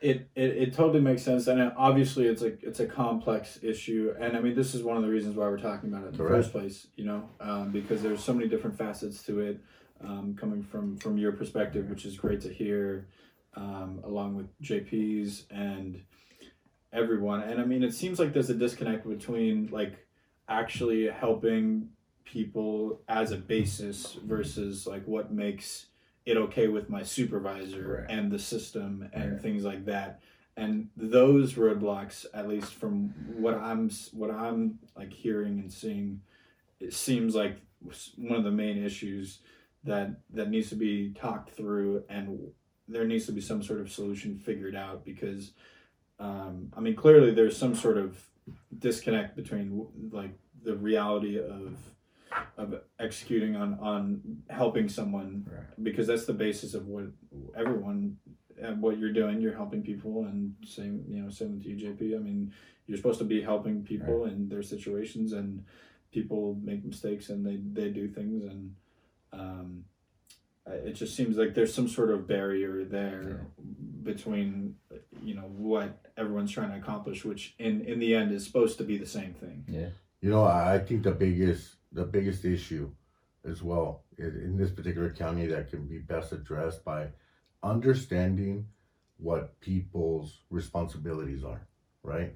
Most people would think like, well, you know, the DA's responsibility is to try to keep peaceful in the streets and no crime and everything else, right? Mhm. Law enforcement is supposed to be able to get there, do their investigation, and be able to hold people accountable for their misdeeds and everything else right right? Nonprofits are supposed to be there to really solve a community problem and whatever Yeah. they're focusing on, and then eventually you should see a significant drop in it. Right. But I think a lot of people they just come in with the assumption, the assumption that that's what the DA wants, that's what law enforcement is, when in reality it's completely different. I've had the DA go to my funders and um, say, look, you know, this particular program did stop the violence in the county. So my funders are like, well, great, isn't that what the goal is? And the DA says, no, that's the goal is not to stop the violence. The goal is to keep them fighting amongst themselves so we can start picking them off one by one Yeah. and start locking them up, right? So I think people need to come to the table and saying, okay, so what is your ultimate goal here? right And based on what we can see, based on the numbers and where the money's coming at and everything else, then we can clearly have a better right a better conversation about that. Um, I know that there's organizations in the community, Yeah. like you know we we talked about drug treatment. Right. I think it's sad for so many kids that are dealing. I mean, you have kids on different sides of the neighborhood dealing with heroin, Yeah. meth. Dude, the youngest one I have right now is 12 years old. Already way gone past the point of him being able to function or anything else on heroin. Yeah. Right? The I parents are it at the reaching out. highs and Yeah. and everything. So, Parents are reaching out. They're like, Yeah. JP, like, what what can I get my kid in? Mhm. Only program in the county here for juveniles is CADA, Yeah.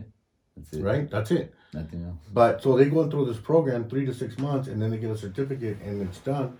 And then within a week, not even that long, within a week, they're already back getting referred Oh, to the same program.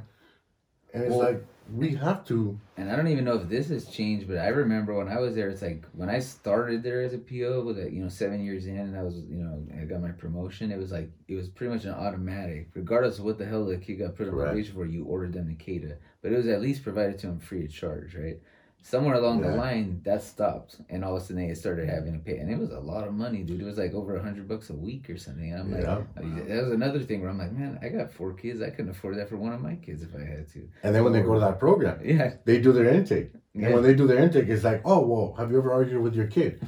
oh, yeah, I've argued with them. Like, oh, well, then you need to take our parenting class. exactly. So now the kid has to take a class, but then you have to take a class and you have to pay for it. Then they do, oh, well, we have Teen court as well. So you're going to be referred to that program too, and you have to pay for it.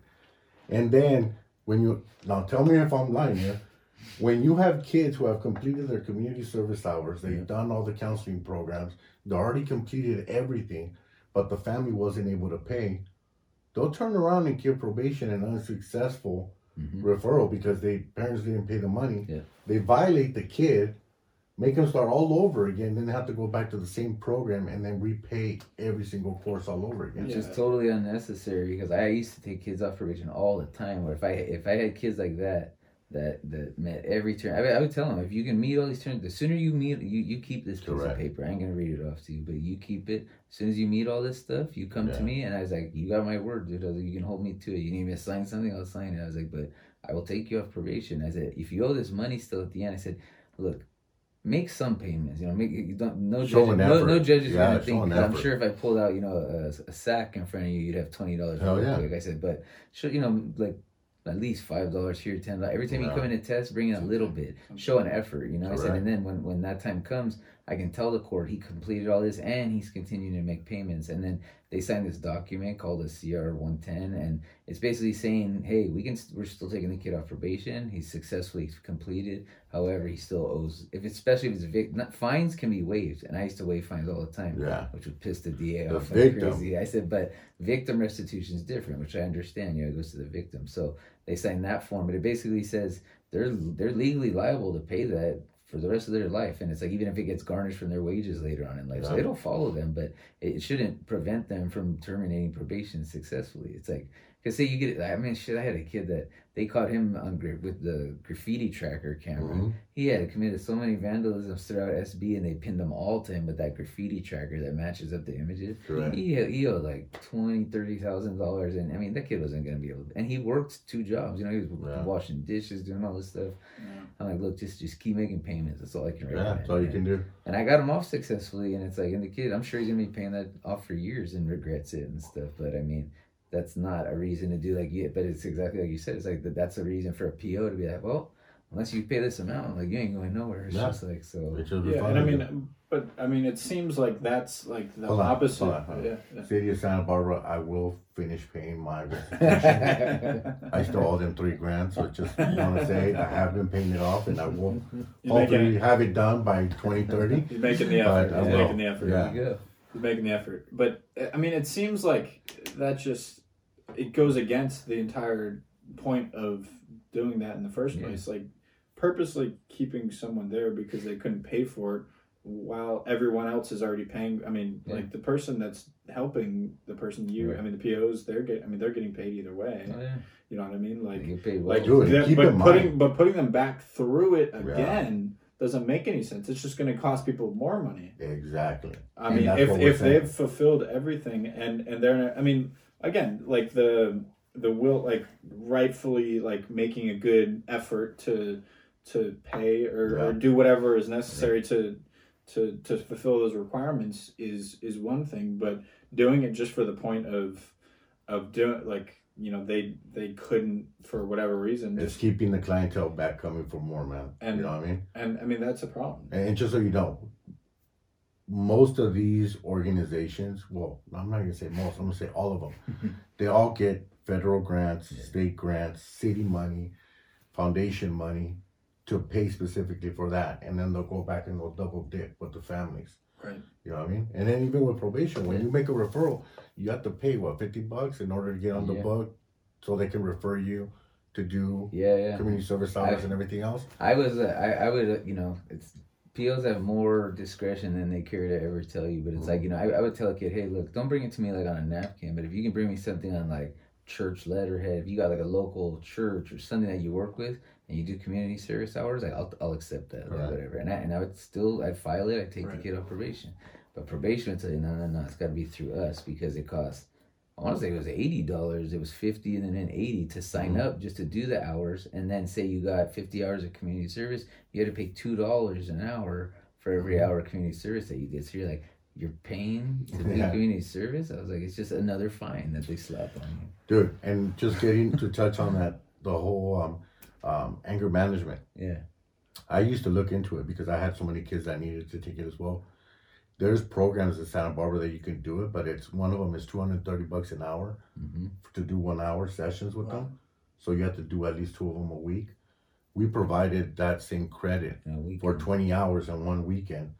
They didn't have to pay, like it- because we were getting money by foundations already, so we were providing it to the families that were low income. Right. You know what I mean? But I saw so many of them. They're like, dude, I can't, I can't pay Oh, and then and then probation, you know, suddenly, and I and I was quick to always, anytime I got a kid with a violent offense, guy, look, I'm a, immediately, I'm free to to JP, I'm gonna send an email.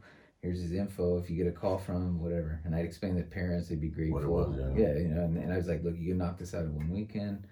You can even Yeah. go as your co-defendant, and I'll, I'll be okay with it, you know, because you're going for a, a pro-social purpose. yeah. You know what I mean? Because it's like, yeah, some people are like, oh, I'm gonna lock you up for a gang association. It's like they were on their way to a damn program together. It's like it's not a gang association. You know, Yeah. it's like I finally got these two kids once to go to school together, and they get arrested on the way to school just for walking together to school. It's that kind of stuff. But you know, it's like Yeah. it's like you they didn't want us accepting hours from AVP. All of a sudden, it's like well.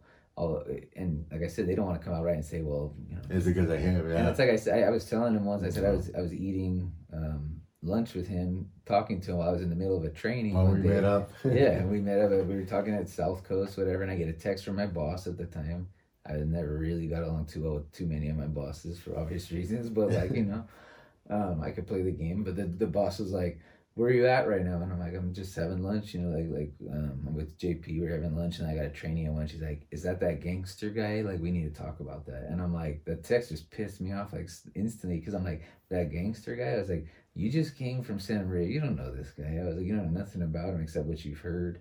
I was like, you don't know this about this program. You don't even know what the hell we're talking about. And I said, what I do on my lunch break is my business anyways. So it's just like, but that's that was their mo. It's like no, it's like you do it through us, and it's like, and their program was so much more useful. It's like they got the hours done. They got it done in one weekend. It was it was affordable, a sliding scale. You know, it was like it solved the whole problem. There was no one I could refer the kids to. It's like, what are you gonna do? Twelve weeks straight, twice a week with some expensive, you know, one on one. It's like Dude, when we don't have that when we started working with you, right? When we started doing that, it was funny because all I wanted to track was the violence. Yeah.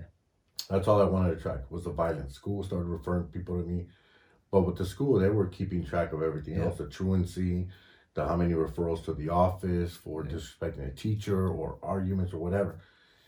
And when we got the stats back, and it was like fifty six percent um successful with truancy. I was like, oh shit, like that actually Yeah. works. Like kids' grades started improving and everything else. But the funny thing is, in order for me to sell it, I had to remove my whole name from everything in that document, like saying, hey, this is the curriculum, this is the program, this is how it's structured, and this is how we implement it. I had to remove my name for everything. When people looked at it, they were like, damn, that sounds like a real good program. Yeah, let's try it out. Two months I was doing it when they started saying, damn, they honestly thought I was threatening kids because they would come back and the kids just the way that they talk and Yeah, everything yeah. else. They'll be like, "Hey, did you threaten them?" Or, no, why? Well, he's showing up to class. He's actually improving his grades. He's turning in homework assignments. He's respectful the way he he's talks to us and everything else. probation officers telling Yeah. him, he's not. Yeah. Dude, so I honestly had principals tell me, "He's like, dude, are you seriously threatening them like on the weekends? Because nothing changes them from from one simple weekend, you know. But the thing about it is like like what you were doing the whole time is like, dude, you be honest with them. they ask me questions about neighborhood stuff or the gang stuff or whatever. It's like we have honest conversations about it. Yeah. Uh, I would bring in other individuals from their neighborhood who maybe were not good at the time, you know, either Right. using or whatever. But them having a conversation with these individuals, it was like, it was really giving them everything that they needed in order to make decisions from here forth.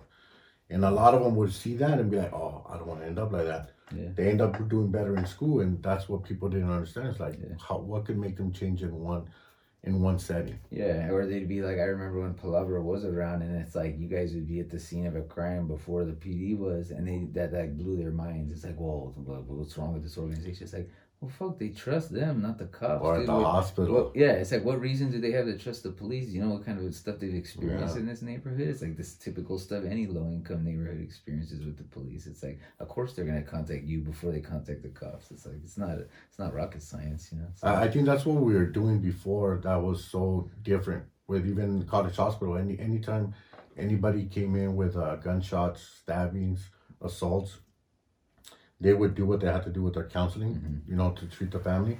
But yet we were the first call to come in as well. right. And then once we met up with the families, like I said, I know I've never told anyone don't call the cops, don't Right. do this. I've never done that because I know that's that's the line you don't cross. Yeah. That's impeding an investigation, Right. right? But you ask the family like, how are you holding up? What Yeah. are your immediate needs, Right. right.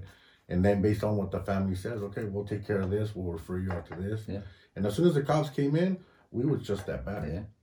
But then I know it, it came out in court. They're like, well, you guys are obviously targeting these individuals, and the victims were scared of you. And I'm like, so why was the victim calling us then before anything else happened? Like, yeah. you know what I mean? But um, there's a lot of distrust. And just to be clear, like, because I think I told you this before, it's like, dude, I've gangbanged since the age of 12, and I've done the nonprofit since 2009, right?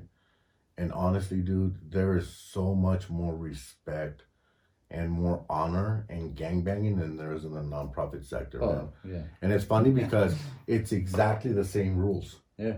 The same rules apply. Yeah. And if you talk to the kids, it's crazy because when you talk to the kids, it's like, hey, homie, like, how come you don't get along with that neighborhood? They'll tell you, it's like, well, I had like maybe six, seven kids tell me, why the fuck should I get along with that neighborhood when this fool doesn't even want me to go to that nonprofit for services? It's like, they see the gang mentality Yeah. between the adults. So they're like, and you're telling me I'm wrong? Yeah. That's true. It's like it's like I mean I was even telling my own kids, you know, it's like I was like if you look at who showed up at my wedding last year, I was like, Did you see any of my family there?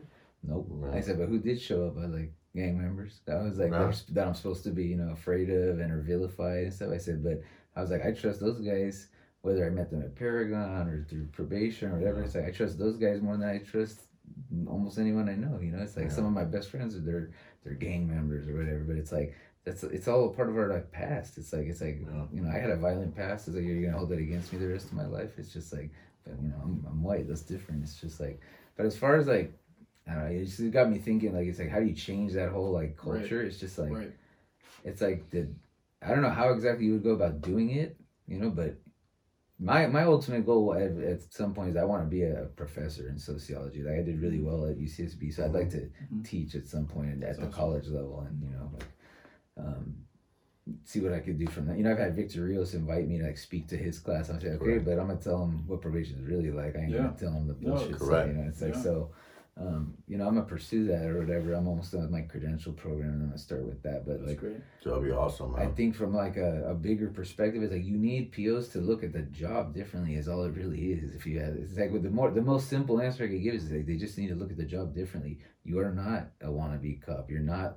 You're not the police. It's like the police have their role. Their role is to to snag the kid while he does the crime, bring him in. It's like we have an entirely different role where it's like you're you, yeah you have some peace officer duties where it's like if the kid's you know uh, imminent risk or violent Correct. danger, yes you got to cuff him. You got to Mhm. do this and that. As a kid's high on meth in your office, you don't have a choice. You got to cuff them up. It's like, but for the most part, it's like you're more of like a, a social worker than you are a, a, Correct. an Law officer. Like, my, my I always looked at the job as like sure I got I have law enforcement powers and authorities, but I'm not going to abuse them. It's like it's like I'm going to use them when I absolutely have to. And you can I can probably count on just the two hands the amount of times in 14 years I really had to arrest kids like as a mm-hmm. as a probation officer. It's like you know it's like maybe fights at camp are like a different thing, but it's like my I looked at the job as like just connecting kids with services. It's like if the kid had an alcohol related offense, I'd try to get him alcohol treatment. If the kid had Yeah. uh, gang issues, violent issues, I'd try to hook him up with someone like you. It's like you know he needed either like a mentor type or AVP or something. It's like so. I How do think you- accountability is what you're saying. The most part, the biggest part of it is accountability. accountability uh, for POs and for Everybody. for everybody For everybody and and I mean it's, it seems also changing the perspective of why they're actually there Yeah. You know PO specifically and and everybody I mean they can't just see it as a as a just a, a job like you know these are the rules I have to follow like you're there to help people Yeah. like as a basis and and that should be the basis of everything and i mean it should come the same thing from higher down and it doesn't always No. because because that's not necessarily how the system may work but Yeah. but i mean it's it it's got to start i mean and you know these conversations are, are why Or a we're talking about Yeah. it, right because this is how you make any type of change Right. that's meaningful in the community or in life or Yeah. in the system and i mean it, it seems super important to, to to flip that perspective Totally. and understand why any of this is here in the first place Yeah. We all need to have a healthy dose of distrust. Oh yeah. You know what I mean? Yeah. I mean, honestly, I I don't expect law enforcement to trust me completely, No. but it should be okay for me to distrust them as well. You know what I mean? Yeah. And then we come in the middle. Like Yeah. honestly, for me, dude, when I worked with certain homies, when I was doing like palabra and stuff and everything else, they would tell me like, at one point, I would have some of the judges who would say, "Hey, can we release them to you guys to your program?" And I would meet with the individual, and then I go back and I check with the homies, be like, "Hey, is this cat at least you know there? Like, Right. does he understand what he's getting into?" And and you know, I would work out a plan with him as far as you know what where you trying to get to, and then let me open up doors for you. Right. But then talking with the neighborhood, they would tell me like, dude, who's a crackhead or he's gone or whatever. I would go back and meet up with them, and be like, look, homie, honestly, you need to go do your time, Right. get your head straight, sober up enough. Then. When you come out, call me first, Yeah. and we'll work on you. And I think that that's what law enforcement never saw. They thought like, oh, I'm just gonna get all the homies out. It's like, Yeah. no, homie, like I'm holding them accountable too. Right. I just wish that they did that with their officers too. Like, remember, I think I told you when I was walking in Bohnett Park when I first started doing this work, and uh, I was there in Bohnett Park. You know, obviously still dressed the way I dress, Yeah. and the cops walked down. You know where Bohnett Park is on the west end. Mhm. Cops walked down the hill and everything. I'm like, oh fuck, here they come. And one of the cop walks up to the kids and he's like, "What's some motherfuckers? Like, yeah, we run Santa Barbara Foods. We're the real gang." He's holding on to his gun, and I'm sitting there looking at him like, "What the fuck?" I'm like, "Hey, homie." You ever expect these kids to respect you, man? I'm like, you conducting yourself in that manner. I'm like, what do you think these kids are gonna do? Yeah. right? Oh, who the fuck are you? Yo, you on parole? I said, I'm not on anything. I lied. Yeah. I'm like, but I'm not on anything, man. I'm like, here's my business card. And he saw the business card. He's like, well, you know, you gotta understand, like, that's how we joke around, huh, kids, huh? We joke around. The kid's like, fuck you, I don't joke around with you, man. Like, yeah you harass me all the time. Yeah. When I told that story to other people, they were like, nah, not here, not there. And I'm like, dude, and eh, I always get used to get the same response. Well, those kids should know better not to react to that. Right. So you're telling me that you want our kids, a kid at the end of the day, Not an adult. yeah, to hold himself more accountable than the way the adult is approaching the situation when he's in the position of power. I was gonna say not just any adult, an adult that's expected to be held to a higher standard than the rest of society. You know what I mean? It's like I mean, we when we would do field work, we'd go by Bohnett Park. That was an instance. Like we knew if we rolled by Bohnett Park, we we had that's a Automatic. few contacts right there. You could make Yeah. like a few kids on my case. So, and it was it was like I, I pull over. I had a, I had one specific partner that I would go out with consistently because he was cool. It's like you know me and him we got along great. We knew each other since camp, and once we got together, we were fine together. So we'd walk up and you know of course the kids see the car oh shit you know they start to like split but then they see they recognize like my The bald face, head yeah. or something and they be like, oh that's just Moj and then they'd all just get back together and I just walk up hey, what's up guys and it's like you know if a kid if it was an older cat maybe that didn't recognize me he'd be like filming and stuff and I'd be like oh, on man. You film me all you want. I don't care. And that- and the kids would all shake my hand and stuff. And then the kid the guy finally put his camera down. I'm like hey how you doing? And introduce himself and I'm like I ain't here to harass you guys. I was just here to just check up on everyone and see what you guys are up to. He's like I'm not here to like Dude, these kids will teach you with respect, man, if you treat them the same way. You know what I mean? I mean, I, I tried. that. I can't even tell you how many times I I said that statement over and over, and you know, because they, they had me doing. You I was I was literally the county's gang expert, quote unquote, mm-hmm. for so long, but I'm like, you treat me as your gang expert. You want a dog and pony show and then walk me around to all these uh, judges and be like, this is our gang expert. Look at all this stuff he knows. It's like, yeah, I know this stuff because I've been through a lot of this stuff. Correct. And these kids tell me everything. It's like, because they trust me. I was like, but then at the same time, it's like, you, you don't, you know, you don't want to. yeah. You don't want to take my my. my word for it. It's like- It's like, here's what I would recommend you do in this situation. It's like, oh, Correct. screw that. It's like, don't listen to any of that stuff. It's like, we just need you for the intel. It's like, well, then, if that's the case, then you can do it. You're the PD. You figure it out. Jesus, It's man. Yeah, I mean, it seems like one of the most important pieces. Again, we've talked about this uh, before, and but I mean, accountability in in all Yeah. facets of of everything about you know from from you know the people that are troubled and kids that, that you know don't have as much direction all the way up to police officers and Yeah. POs, and I mean, it's accountability and understanding and. Again, you know, f- realizing that we are all people trying to help each Yeah. other um, a- as a basis of, of everything, and it seems seems super important. Um, so, I mean, we have we have a couple more minutes left, so I guess if you guys have any other you know thoughts or anything to to wrap up or I mean, the only other thing that came to mind was just like bigger picture stuff. It's just like you know, I, I missed the job to be honest with you. It's like I love doing Yeah. that job. It's just the place changed so much. I just I want and I wanted to work with youth that I left. But so I still do like social activism with like you know mm-hmm. groups in the community and stuff. And it's like bigger picture. It's like it's it's a it's a socioeconomic thing. It's about capitalism. It's like it's who benefits from this stuff. It's like that's they made the mistake of giving me this gang intervention class at camp and not giving me like a curriculum. So I got to teach the kids whatever the hell I wanted. Yeah. So they'd be like, you, you pick the top dog in every neighborhood, and you tell them, why would you do that? First of all, I was like, but whatever. So I would do that, and I picked. Dude, that pisses me off that they told you yeah, that. exactly. Right. Because that's like- what they tried to get me for. It's like, Yeah. no, Yeah. it's not. So they, so they tell me to do that. It's like, but you know, teach them gang intervention, and I'm like, I- basically, I would take the time to teach them. Be like, look at this, and I would like draw them a little upside down Mhm. pyramid and stuff like that. I'd be like, look, you guys are all you're you're all from Santa Barbara. You're all of the same ethnicity. I was like, a lot of you guys grew up playing marbles together and shit like that. I said, and now here you are like stabbing each other and this and that. By the time you hit 18, you're homies in county all of a sudden because now the, the whole thing's changed. You know what I mean? The dynamics of the politics change and all that. I said, but it's a trap, dude. I was like, it's like it's a trap the second you get into it. And I said, and you're literally doing. I said, these people that are on the top that control all the wealth and everything, you know, big picture. I was like, you're no threat to them when you're out there stabbing each other and doing that kind of stuff. I said, You're making them money. I said, you're doing their job for them. It's Yeah. like you said, is that it's like you, they want to keep them incarcerated. It's like because you guys are like really the revolutionary class on the bottom that could make shit change. I was like, because you guys are the ones that are the most impacted by it. You're the ones on the bottom, Yeah. bottom, bottom. You know what I mean? I was like the very bottom of the pyramid. So it's like that's a and that's a massive group of people. It's Yeah. just like you know, it's like. Th- That's a group that they need to. Okay, we need to make sure that group don't rise up against. They us, have to you know keep I mean? fighting like- amongst themselves. Yeah, so So they them- don't worry on the top. and as long as they're fighting amongst themselves, it's like so. If anything, it's like that. That's kind of where what I try to do now. It's like kind of limited in what I could do as a teacher as opposed to when I was a PO. But it's like as far as what I do now, like activism wise, that's a lot of what I try to do is just have those same kind of like talks with with groups of kids and kids that I know is just kind of like about that kind of stuff. Like this, this is bigger than gang banging on the street. This is I said you want to see gang banging on a whole different level. Look into capitalism and how the world is running. Yeah, That this this is like this is how shit goes. Like yeah, You know, yeah, you know what's funny? foundationally. Everything you just said right now is what we were doing with Palabra, yeah. and they try to get us for um, creating a s- what the DA called a super gang.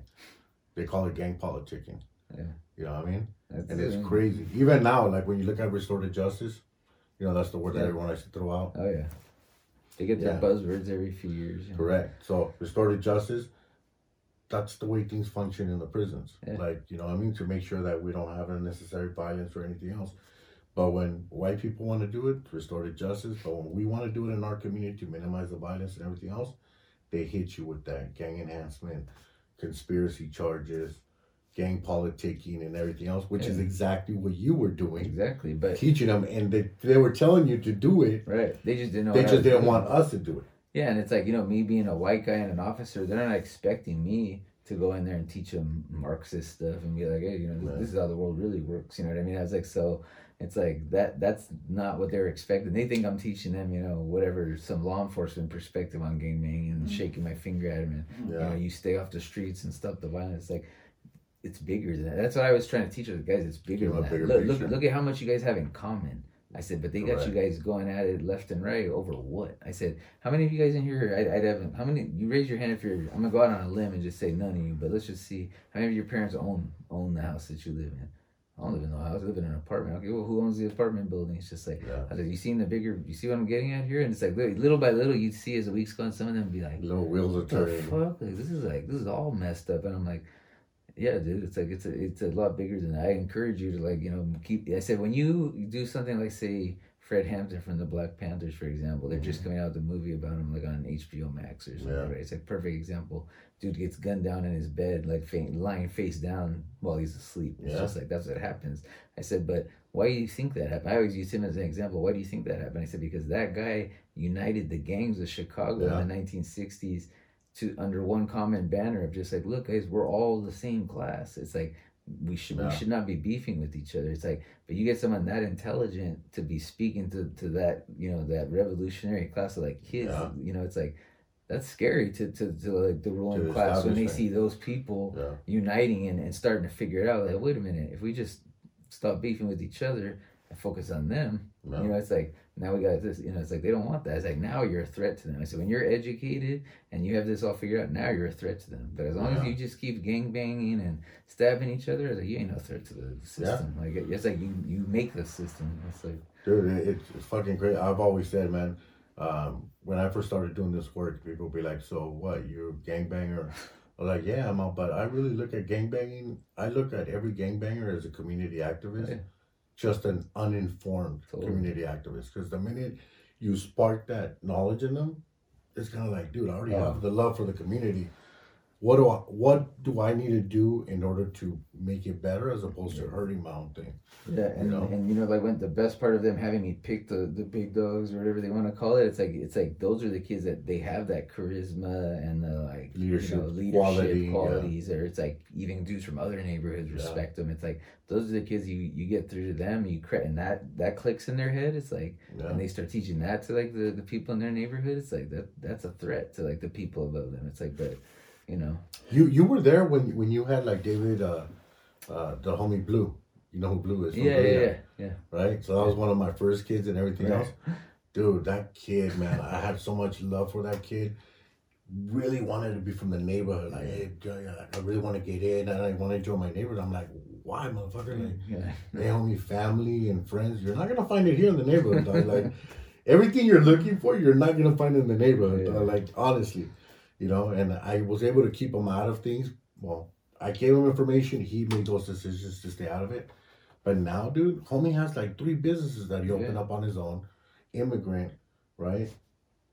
Best fucking kid, man. And he's gonna be one of my kids that I bring in here as well to have a conversation. But you know, when I he had probation, I used to tell him, I said, Hey my boy, don't smoke weed because it's part of your terms and conditions. So don't smoke weed while you're on probation because once you get off, dude, then you can do everything you want, right? Yeah, I said tell them the same thing. And it was funny because once he did, like he would he contacted me because he used to come to the program all the time and he contacted me. He's like, "Hey, Jay, like, I really don't talk to half the people that I was hanging out with.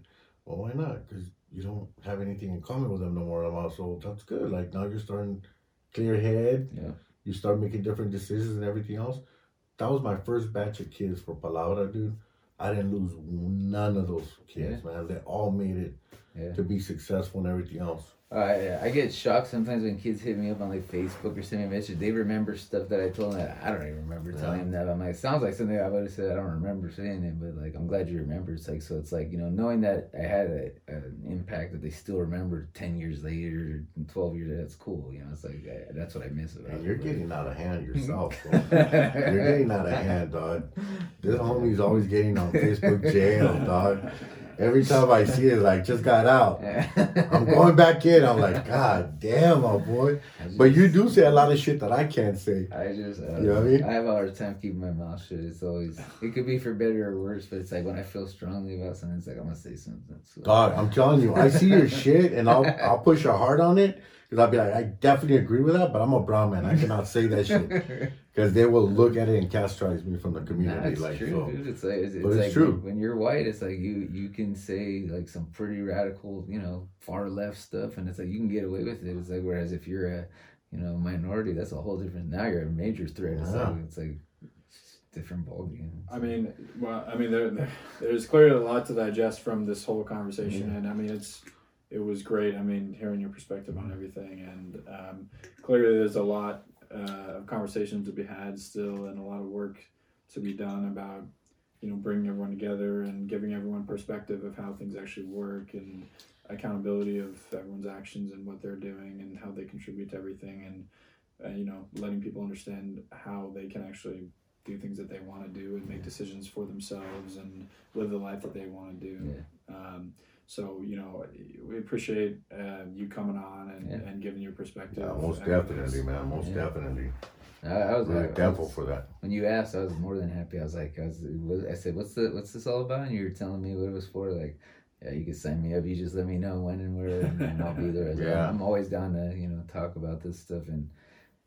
I mean, not expose them, but yeah, pretty much expose them, No, like, how, uh, how the system really is. It's like how they portray themselves and how it actually. is. It's like it's not what they pretend it is. It's Dude, and I, you know, I'm gonna ask you back, especially because once we release these and people have questions or certain things come up, we definitely want to have you back, or Yeah, yeah. even open it up to other people yeah, for and law enforcement to want to be participating in a conversation. You Yeah, know, yeah. Once we once we have bigger conversations with this, we'll, we'll Yeah. definitely we'll definitely get you involved Yeah. again. Um, and I mean, clearly, there's so many different facets of it to to, to touch on, but you know, and we only have so so much time, and you know, we've we've talked about a lot today, so that's Yeah. that's great, and um, I appreciate everyone that's still listening. And um, most I mean, if, if you're involved in anything with uh, grants or funding or, or any of these conversations, feel free to shoot me an email, nick at lensander.media, L E N S A N D E R dot media. And you, we'd love to talk to you. Um, clearly, there's a lot of conversations to be had on, on both sides of this. And um, yeah, so I appreciate appreciate Gene being here and, and or JP. even having a different perspective. we love to hear all the Yeah, perspectives. That's most why we're here that's why we're here. That's why we're here to talk and uh, understand each other and um, hopefully bring move the conversation forward. Yeah. So uh, again, Gene, thank you for being Yeah, here. Appreciate for appreciate you and JP as always. Likewise, man. Uh, we'll we'll see you guys in the next episode. Thank you for joining us.